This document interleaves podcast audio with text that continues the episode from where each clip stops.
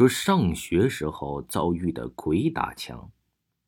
我上初中的时候啊，要跑到离家五六里的镇子上，那是镇上唯一的一所中学。那时候的学校条件非常差，宿舍不够用，分给我班的几个床位啊，都留到了更远的同学。我每天上学回来都得骑自行车。那时候啊，晚上有晚自习，放学的时候天都很晚了。上完晚自习后，每次都是和关系不错的几个同学结伴回家，这样一路上也不会觉得无聊。更不会害怕。那天上晚自习的时候啊，班长到老师那里告诉我，上自习课上捣乱。放学后，我被班主任叫到办公室，好一通教育。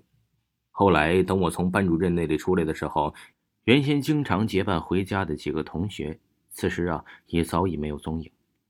骑着自行车离开学校，刚骑了没一里路，自行车竟然断了链子，只好推着往家走。途经刘庄时，村子已经是漆黑一片。那时候也没个路灯，偶尔啊有一两家的灯还亮着。过了刘庄就离我们的村不远了，大概要有不到一公里的距离。出了刘庄就是个十字路口，路的一边呢是一望无际的麦田，麦田的东北方向有一大块空出来的地方，那儿啊是一片坟地。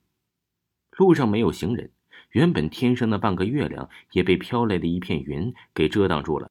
此时啊，周围陷入了一片漆黑，只有我一个人独自推着自行车走在这条回村的路上。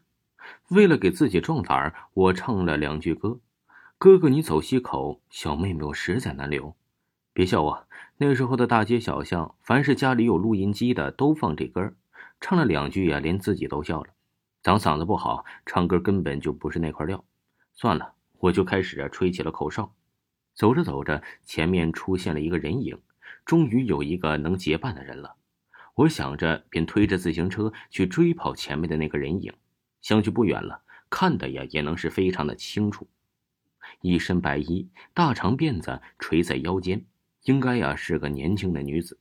这里呀离村子应该是不太远了，应该呀是和我是同村的吧？哎，前面那谁呀？等俺下！我推着自行车边跑边喊。前面没有答应，那人呢似乎没听见一样，头都不回，继续走着。哦，对了，人家是个姑娘家，我一个小伙子，又是大晚上的，人家怕是觉得不方便吧？我就这样想着，也再也没有吱声，一直啊都在他身后跟着。快到村口拐弯处时啊，在我面前出现了一个白影，一眨眼的功夫不见了。路边呢，则有一块荒芜的坟地。就在经过那块的时候啊，眼前。出现了怪异的一幕：高高的围墙，雄伟的街门，好一座有钱人的大宅院。这种大宅院，我也只是在电视里见过呀。可这都啥年代了，怎么还有地主呢？我心里呀就十分的疑惑了。当我走到大门旁，听见了院里是熙熙攘攘，男女老幼什么声音都有。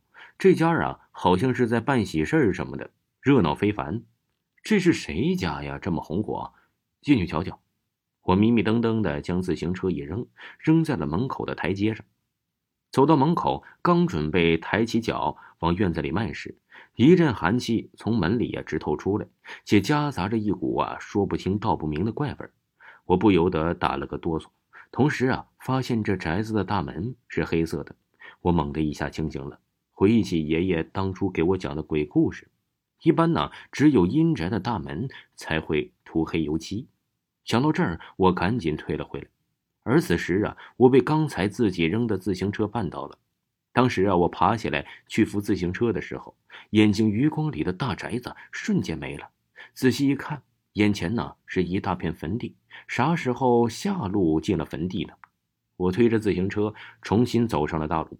可是令我奇怪的是，走了那么长时间，这怎么还是没到刘庄的那个十字路口呢？终于平安的回到了家里，爷爷正坐在屋子里抽着旱烟，等着我回家后锁大门。我才刚才呀，把所见的怪事儿给爷爷详细叙述了一遍。爷爷装满了一锅烟，点上猛吸了两口，说：“我的天哪，幸亏你没进去。以前呢，刘庄有个地主的家族就埋在那里，都说那里呀是块风水宝地。从那以后啊，再也没发生过这种事儿了。”